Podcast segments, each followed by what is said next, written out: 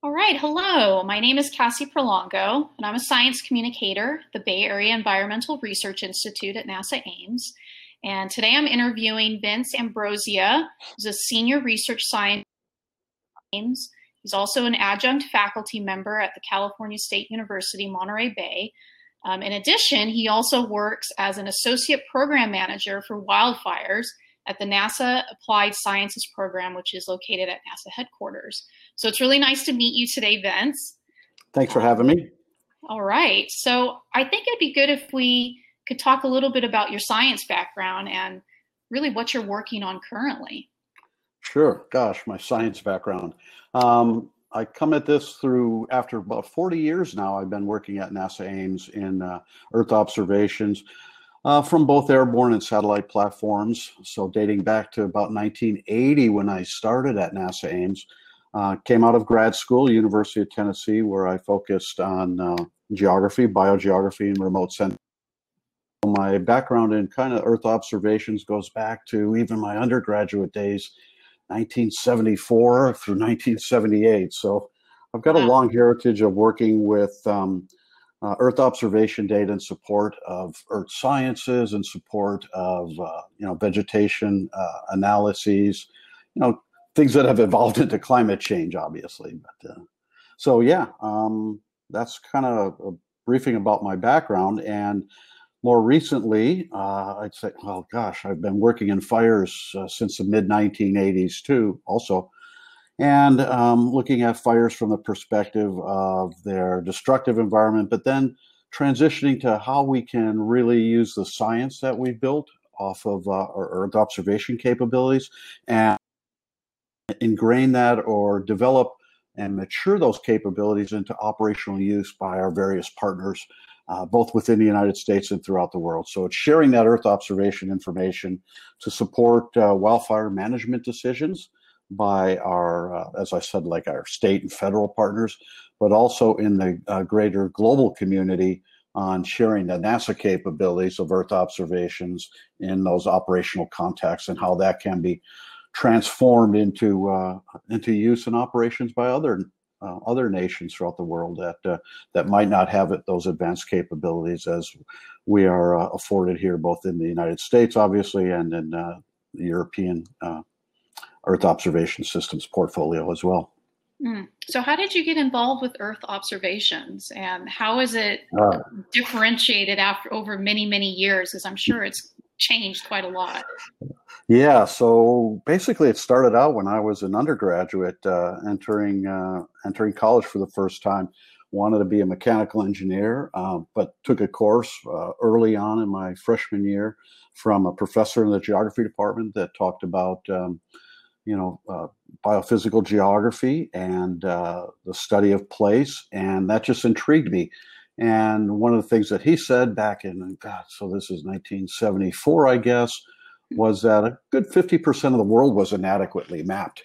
And I thought saw that as wow, what a great challenge, what a great opportunity to to be a pioneer, so to speak, or to help be that pioneering forefront of uh, of uh, studying our planet and knowing its geophysical boundaries, knowing uh, the vegetation communities, things like that. Um, so that's really what got me started back. Probably, you know, this this uh, come to Jesus, if you want want to call it, in 1974. Uh, that this is the path I wanted to take, and so I continued to focus on uh, remote sensing in the geography department.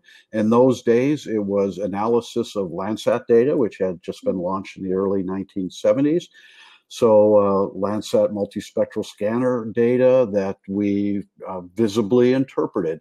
It was just about the start of uh, computer programming, and um, and uh, primarily what we did was our analysis via um, interpretation of printed scenes.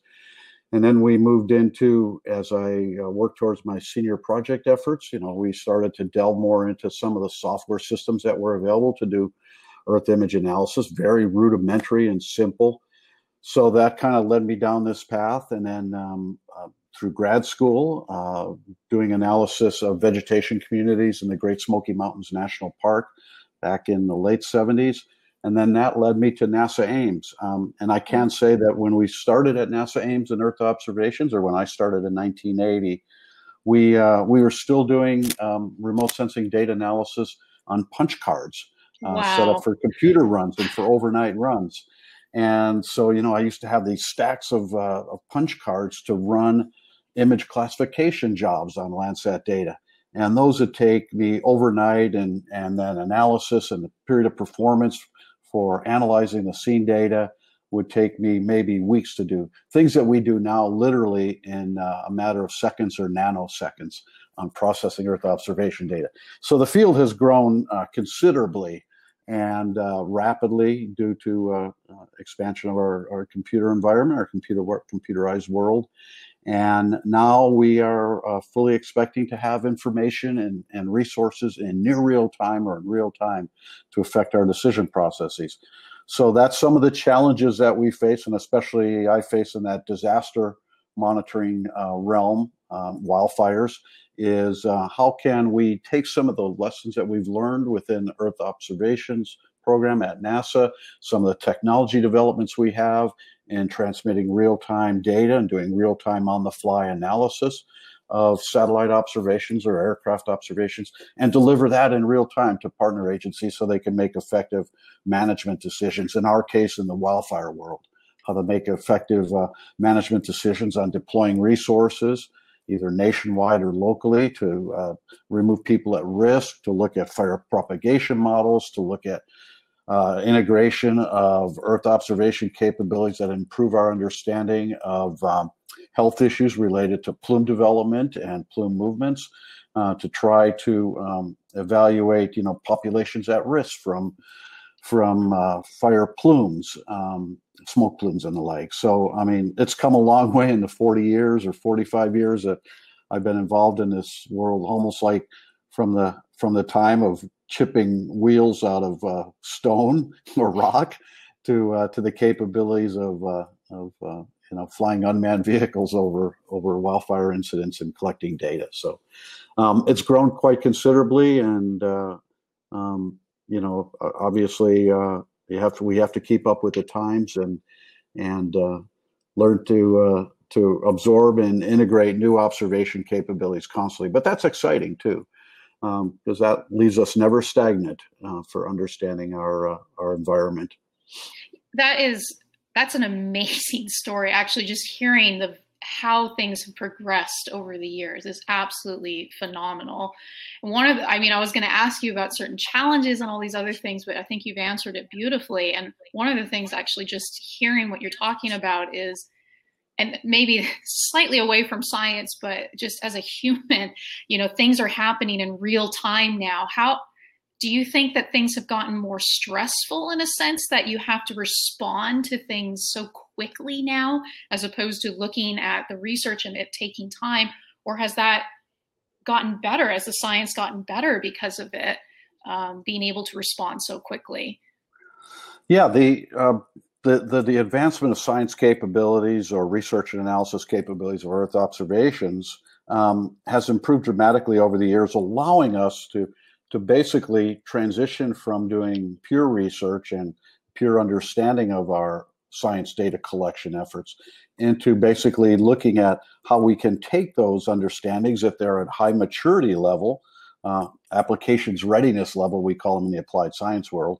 In other words, take those uh, the low hanging fruit off the research and analysis that's done, uh, baseline research analysis, and see if we can't uh, produce products that are usable to the community, um, not just the research scientists, but to the uh, the management the community. In our case, the disaster management community. So that's a big challenge. And then as you develop those capabilities to deliver that real time information to to that community, they're always the ones that are asking, well, what if? What if we look at uh, other sensor data? What are the capabilities? So those feedback loops go back into driving, therefore, our research and analysis phases again to answer those questions. Not so much the uh, pressing scientific questions, but on uh, pressing uh, societal benefit questions. Uh, how are how are these? Uh, how are how can we look at new analyses of data to improve our science or our uh, societal benefit understanding of the importance of the Earth observations that we're looking at.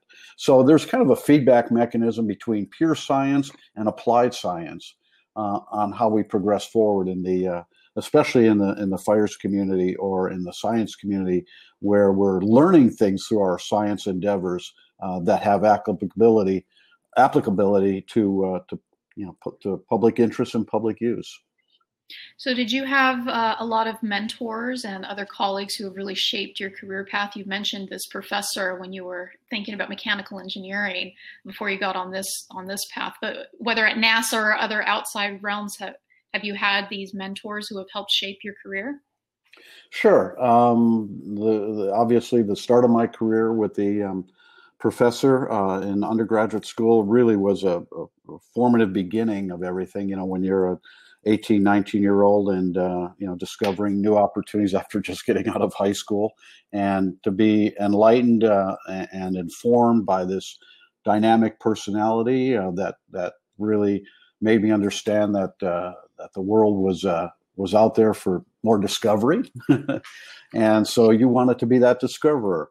So i'd say that was the, the kind of foundational um, uh, mentorship that i received early on following that, probably yeah, there's been a number of various mentors at uh, at NASA, uh, NASA Ames, uh, NASA headquarters that um, not so much maybe direct mentors as people that I've understood to be, you know, these are the leaders that I need to pay attention to in, in this topic area. But one of the things I've come to understand after 40 years of working at NASA is the the mentorship perspective is not so much on having a tremendous scientist uh, at your beck and call or a Nobel Prize winner that you could uh, study under. It's really uh, having a mentor that uh, is a communicator. So, you know, it's those people that maybe not did not were not tremendous world renowned scientists, but were effective communicators um, that really make a difference in a person's life. And probably I would say that those people had more of effect on mentoring me and how I wanted to communicate and how I wanted to work on my understanding of the, the needs of the applied sciences community and others. So some of those have been at NASA Ames and some have been elsewhere. And it's kind of like learning from afar um, what are the what are the traits or characteristics that I want to have in myself uh, that come from learning from these mentors that uh, displayed these traits and characteristics that I found valuable and pertinent.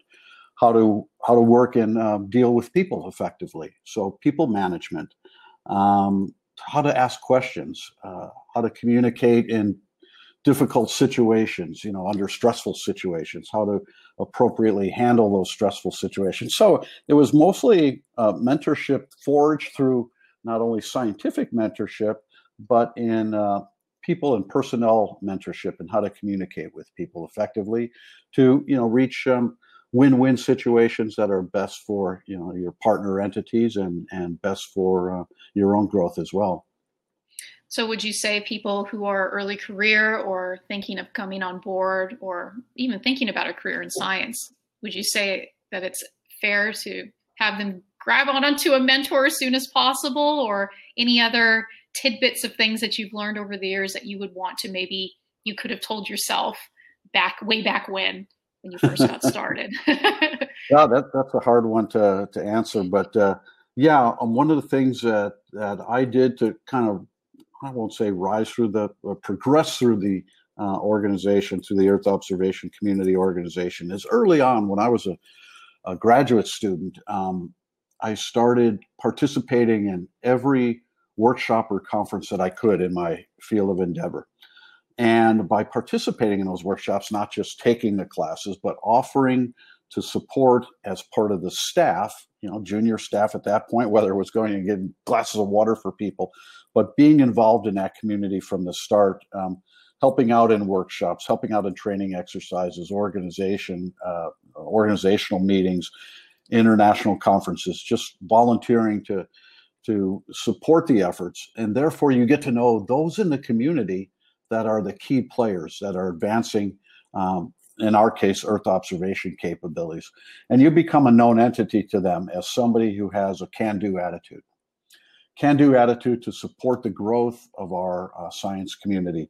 So um, that's what I'd suggest as a mentorship. Look for those opportunities to to say yes to everything that um, that comes down your line that might be thrown in, in into your field of interest. In my case, it was you know remote sensing conferences. I say yes to well, you know, if if you guys can fund me to go to this remote sensing conference, I'll support it as a, a, student helper, student aid.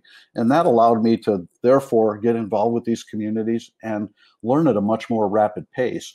So I think uh, that ability to involve yourself in everything you can in uh, in the communication amongst various professionals, like at, at conferences or workshops, to uh, to basically get to know that community from the inside, and then that becomes your core community. That later on in life are your peers um, that when you have to share scientific endeavors uh, through conferences or the like, they're always there to support you as well.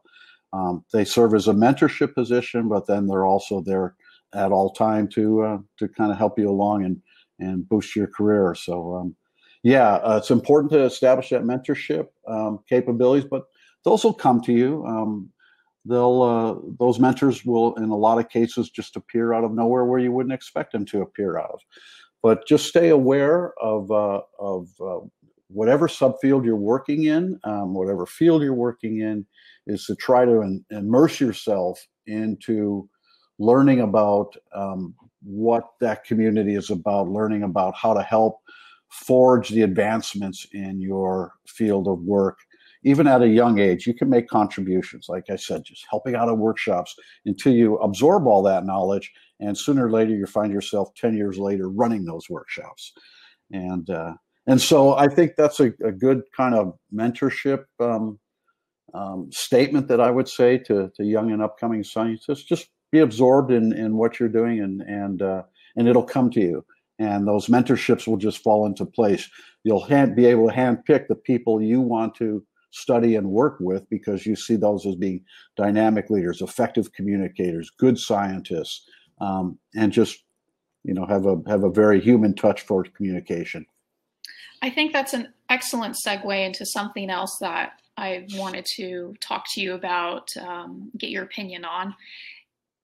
We're now living in a COVID based world. Uh, people's work has shifted.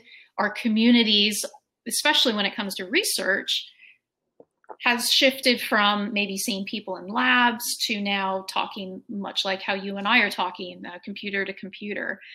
And it can be challenging. I mean, thank God we have these resources, but it can be challenging, of course, um, because you're not able to have these water cooler conversations or chatting to people in the hall.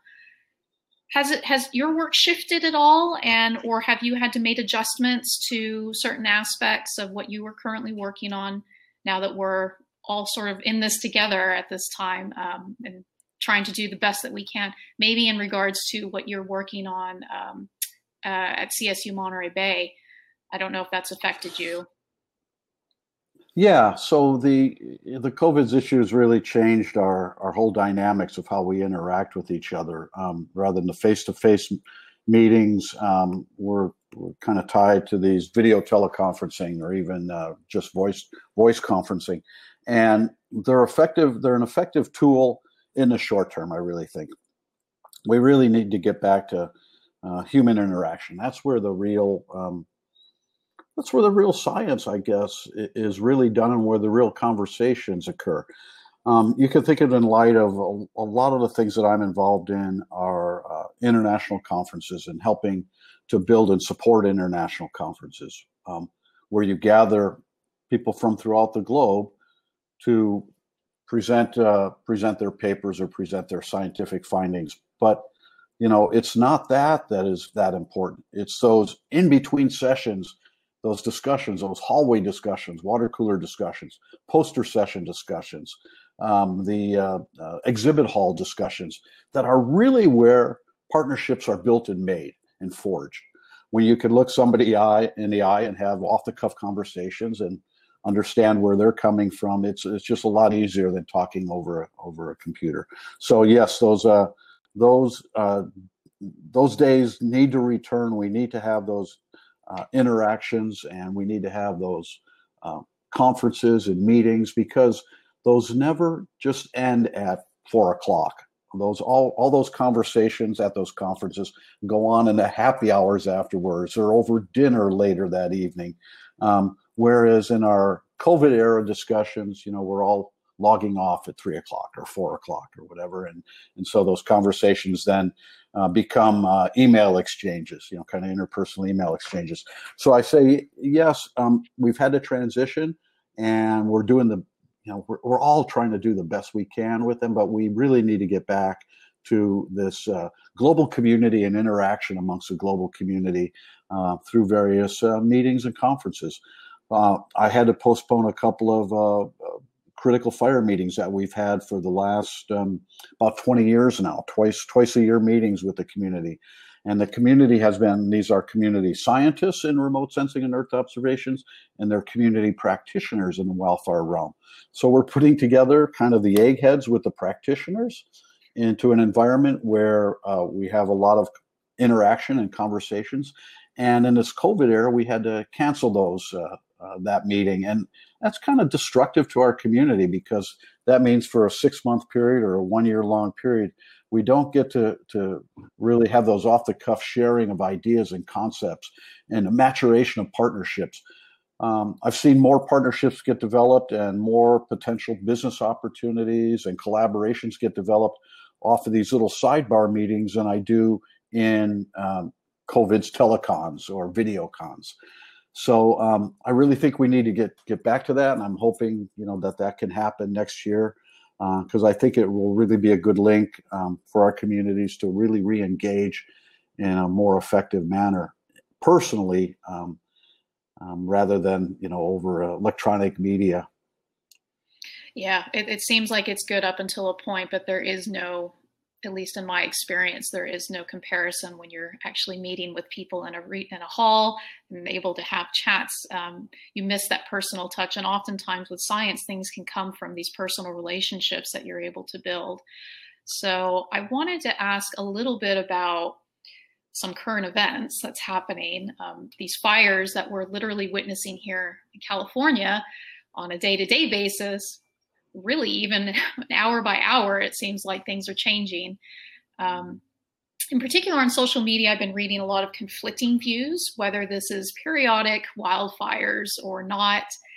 Um, I wanted to go back to the research. What sort of things do you have you are you seeing in the research regarding these periodic fires in places like California? Um, what what is it that you would want to tell people if if you were given the chance to tell people very wide public audience what things would you like to to tell them about these fires happening?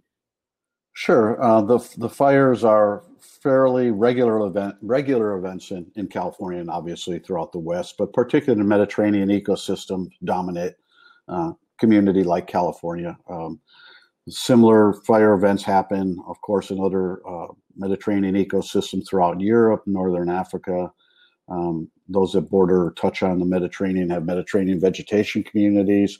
Uh, places like Chile, uh, um, uh, Australia, uh, places like that. Um, so it's uh, wildfire is a pretty common event in those ecosystems.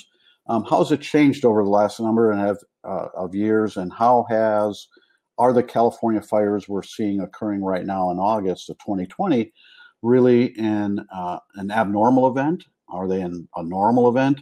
Um, at this point, they're a little of both. Um, the, the, the California fires that we're having now are the kind of you could say have been built up to be a result of a number of years of continued drought uh, throughout the western United States and in California as well. And we have little periods in there of decent rainfall, but um, in California. But for the most part, we've suffered through you know many years of, of drought in the west. And that has of course stressed the vegetation communities. Coupled with that uh, the recent events uh, the lightning storms that we had those are uh, somewhat frequent in other parts of california like the sierra nevada mountain range um, where we'll get afternoon lightning events dry lightning events in some cases that happen in a, a high country and, and cause fires. But um, this lightning event was unique in that it it was uh, pretty much along the California coast and the slightly coastal inland mountain ranges, uh, surrounding uh, north and south of San Francisco. So from you know 150 miles south to 150 miles north of the San Francisco uh, Bay Area and the whole coastal range along there, not really out into the Central Valley too much. We had a, a big series of uh, dry lightning strikes that occurred, over 10,000 lightning strikes.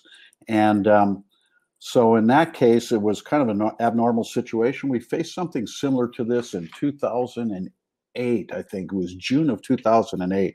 Major uh, lightning storm outbreak early in this fire season in June um, that started a huge number of fires in Northern California as well, farther north than us up to the Oregon border. And um, um, so it, it's not a peculiar event. It's an event that happens uh, enough. Uh, but um, given the uh, coupling with the drought, current drought conditions, I'll let my clock go. It's going to the bell is going to ring 12 times. For whom the bells toll. yep. So, anyways, for the uh, for the California wildfires and these lightning storm events, um, they were you know exasperated by uh, the uh, we're in. Also, some other uh, uh, you know we had a heat wave uh, came through at that same time temperatures in the low 100 to 110 degree range for uh, this area, and that's usually about uh, 20 degrees or higher above normal, 25 degrees above normal temperatures. So you have this tremendous uh, heat, which dries helps to dry out vegetation, obviously, and reduce fuel moisture conditions. Then you've got, as I said, the coupling with the um, with the uh, uh, uh, drought conditions we had, and it set up the perfect storm. Now we look at fire uh, growth throughout the West, and we're we're seeing that as well. What we're seeing over the last ten or fifteen years is a kind of a reduction in the number of fires, slight reduction in the number of fires, but we're seeing um, much bigger fires. So we're seeing these mega fire events. And over the last 15 years, we've probably seen, as far as acreage consumed in major events, they're probably the 13 of the 15 largest fires in U.S. history have been in the last 15 years. Seems like every year we're breaking a record for one new mega event, superseding uh, previous year's events. So we're seeing that occurring more frequently now. Is that climate change? Um, which includes, you know, the, the the change in vegetation stress. It includes increased temperatures. Yes, it could be. What also is occurring though um, is you got to understand that we've gone through basically about 100, 120 years, I would say, of fire suppression in the United States. Um, that means, you know, our, our, our uh, management has been to put out all fires as we see them. And we've come to understand through our science understanding of fires that fires are a natural part of our ecosystem. And in a lot of cases, um, should be, um, are an integral component of vegetation health and vigor to have fires periodically burn regions so that they don't burn at these uh, massive uh, uh, mega fire scales that we see in massive intensity. So periodic fire on the landscape is good. It reinvigorates vegetation communities that are that need fire to uh, to, to reseed um, and to clear out um, you know dead and dying materials so that new growth can coming in can come in. So, you know, over this 120 years that we've been putting out fires, you know, we've created this landscape that's kind of dominated by old, unhealthy um, communities, vegetation communities that are obviously prone to insect infestations that increase their mortality rates. They're uh, a pathogen, uh, they're more susceptible to pathogen attacks, they're more susceptible to drying out and stress. And so, therefore, they become um, a higher fuel load on our uh, within our ecosystems or within our communities. And so, therefore, you know, we've had this explosive growth in these large fires that haven't occurred on landscapes that they should have been occurring on naturally for years and years and years. Now, couple that with the uh, everybody moving into these urban wildland fringe areas, and so fires become a much more obvious disaster event to the community because they're affecting the people that are living in those communities. Um, people never hear really too much about the mega fires in the wilderness in Montana or in Alaska because they just don't see them as affecting populations rather than affecting a huge uh, vegetation component of our planet. So uh, I think with our us moving into the wild and urban fringe uh, um, more frequently, everybody wants to have the house, nice house in the trees on the mountainside or ridge side. Um, that that increases the potential damaging influence of fires not only in our ecosystems but then in our urban environments and that creates this uh, sky is falling sky is falling kind of scenario where everybody looks to well why can't you put out these fires um, you know they're they're they're burning down my houses well we need cooperation from the community to really uh, if to really kind of modify some of our thinking about living in those urban wildland fringe areas. And we need community to realize that we're going to have population density levels in those community, uh, those uh, vegetation community areas uh, that are uh, have a propensity to burn. That we need to have those people understand that they need to take um, effective action on creating um, um, clear space around their homes. So I think um, what we've seen over the years is that these fires are, yes, in some regards are unique, in other regards, no, are not unique to, to what we've seen as the general progression and increase in fire size and intensities. Um, we're just seeing them hit in uh, in more urban areas that uh, get a lot more people's attention and uh, therefore are affecting populations with uh, air quality issues and uh, loss of structures through the fires burning. So um, if you look at the general statistics nationwide for the U.S., we're at a fire. The uh, fire agencies, the uh, uh, uh, National Interagency Coordination Centers and National Interagency Fire Center in Boise, Idaho, has us at a, a, a, fire preparedness level of five throughout the nation. That's the highest level we can be. It's like a class five hurricane, right? All of our resources in the United States are involved in fighting fires. So it's a very high fire preparedness level. Yet we're seeing uh, similar to lower numbers of fires occurring in the United States right now to date compared to the 10 year average. And right now, according to the 10 year running average of the average number of uh, acreage consumed in fires um, compared to comparing now to the 10 year average to date to today that uh, we're only at about uh, 50 or 60% of the 10 year average for acreage consumed already. So, in that regard, we're not really in a major f- fire situation. We're w- way under running acreage consumed in the United States for fires to date in 2020 versus uh, the last 10 year running average of, uh, of that acreage consumed in fires. So, in some cases, it's it's not a um, a very severe burn season right now, and we're running under acreage consumed quite a bit, and uh, you know that that may change over the next couple months, but it have a lot of catching up to do to the end of the fire season. So this is really not an abnormal year necessarily. It's a, actually an under normal year. In California, we're seeing an increase, obviously, in acreage consumed, primarily from these fires occurring during this August lightning strikes and we're running about uh, 50% or so, 40% above acreage consumed to date for the 10 year fire history of California. So, would it be fair to say that we need better collaboration between people, the homeowners, and also the scientists, the science, and also local and and uh, federal government, really, to come across to have some better legislation if people are going to be building homes fire in the in these areas but then also clearing clearing brush and everything else as part of the natural ecosystem yeah. um yeah. It, it, sounds like there needs to be better collaboration would you would you think that's fair to say or yeah there are a couple of things it needs to be um, improved communication i'd say mm-hmm. too um, improved communication to the to the community as a whole to the general community um, the, the fires community, fire management communities are, are aware of these issues, aware of the, uh, the um, uh, vegetation state.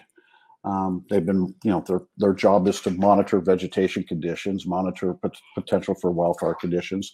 So there's a good understanding there, um, and uh, we just have to have the the general populace understand, um, you know, kind of the basis of of what these organizations do and how the scientific community, NASA, or likewise, National Weather Service, other other agencies, NOAA. Uh, how they all contribute to improving the wildfire manager's understanding of the scientific capabilities that play a role in uh, in managing wildfire events or predicting wildfire events and then recovering from wildfire events as well.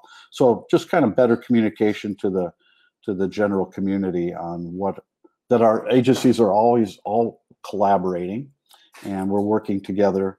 Um, you know the general community probably doesn't understand that, NASA's providing you know the real only satellite observation data of wildfire occurrence in real time to the to the wildfire management agencies throughout the globe. And that's all based upon NASA data that has been modeled over the years and uh, and the modeling algorithms that are put in place for that fire detection have been built for um, 30 40 years now since 1980 and uh, have been matured rapidly so uh, they don't see the contributions that the science elements are playing to our understanding of the dynamics of wildfire occurring on uh, the, both the natural uh, landscape and the man-made uh, landscape. So you know it, it's somewhat basic, basically to get uh, better uh, information out to the community through more effective communication linkages. Maybe something like we're doing today is you know the, so the general public understands the role that science plays and NASA plays in helping uh, uh, push towards societal benefit to our communities. And helping to break down these sort of barriers is also really important to do. Yeah, yeah. So we're, we're almost out of time. Um, I have one more kind of curveball question to ask you. I'm sort of putting you on the spot, so I apologize about that. But you've been at NASA Ames for many, many years. Um, I think you said it was 40 years. You've seen quite a lot of things that have, have, changed and all, all these different bits and bobs that you worked on. Do you have a favorite moment or anything that you'd like to share or anything that you've seen change over the years that maybe really surprised you? Um, and don't feel bad, I'm putting you on the spot, but it just sort of popped in my head and I thought this could be a really cool way to end it um, just because you've really you've seen a lot of changes happen over the years Gosh, that's a that's a tough one. Um, yeah, a lot of a lot of changes. I don't know if there's anything that really sticks out for me. Probably um, one of the coolest things that I think I've been involved in because of of NASA is um, um, their unmanned vehicle program, uh, unmanned aerial vehicle program. That it kind of was kicked off my involvement in the 90s uh, with uh, demonstrating the use of unmanned vehicle systems and supporting uh, Earth observation capabilities. These are from high altitude, long endurance, kind of sub satellite platforms that we were playing around with. Well, that really led me into, uh, and, and, a number of us, a number of us team members, not just me, uh, but it led us into this thought that we could utilize unmanned vehicle systems and their long duration capabilities, their autonomous operations, don't need a pilot on board, uh, built for the dull, dark, and dangerous missions. We could use them, uh, set up a sensor system to observe wildfires, and use them on wildfire events. And so uh, this all matured into about 2006 when we um, flew the first series for the next three years 2006, 7, and 8 of NASA's unmanned vehicle system, the Ikhana aircraft, with the thermal infrared sensor system built at NASA Ames Research Center uh, to uh, use for real time data distribution from that sensor system to fire incident management teams on the ground. So it was a push of a couple of different technologies unmanned vehicle systems, uh, aircraft data communications, real time onboard uh, data processing, and uh, integration into a decision support system on the ground where it was a usable data set. And so it was great to see the advancement in unmanned vehicle systems. And we really pushed the envelope at Ames and NASA Dryden, now NASA Armstrong, who uh, ran the uh, aircraft uh, mission capabilities, and we ran the science data acquisition capabilities on that aircraft.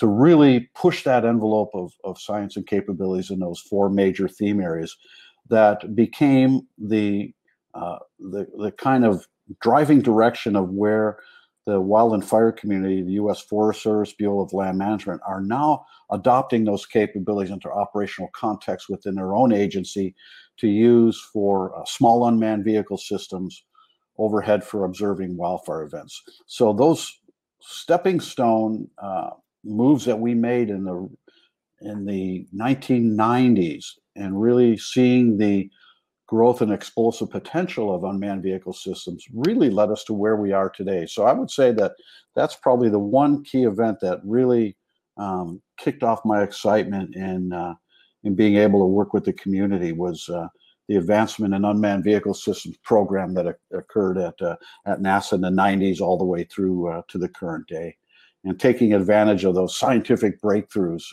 you know, an unmanned vehicle flying around, and us where we started, like myself, with punching jobs on punch cards to put to a front end of IBM 360 computer to run overnight jobs. We can now do that autonomously on board spinning disks on an unmanned aircraft and provide real-time information decision points and modeled information to the ground from that aircraft uh, flying overhead. That's that's really the the big cool thing I think that I've seen in my uh, my time at NASA. Cool. Well, thank you very much, Vince. Um, pleasure talking to you and learning so much, um, and looking forward to the next things that you're going to be working on. Cool. Yeah, be more than willing to share it. There's others of us in the community though that uh, have as exciting or even more exciting stories. So, you know, I look forward to hearing from them as well. Thank you very much. Okay.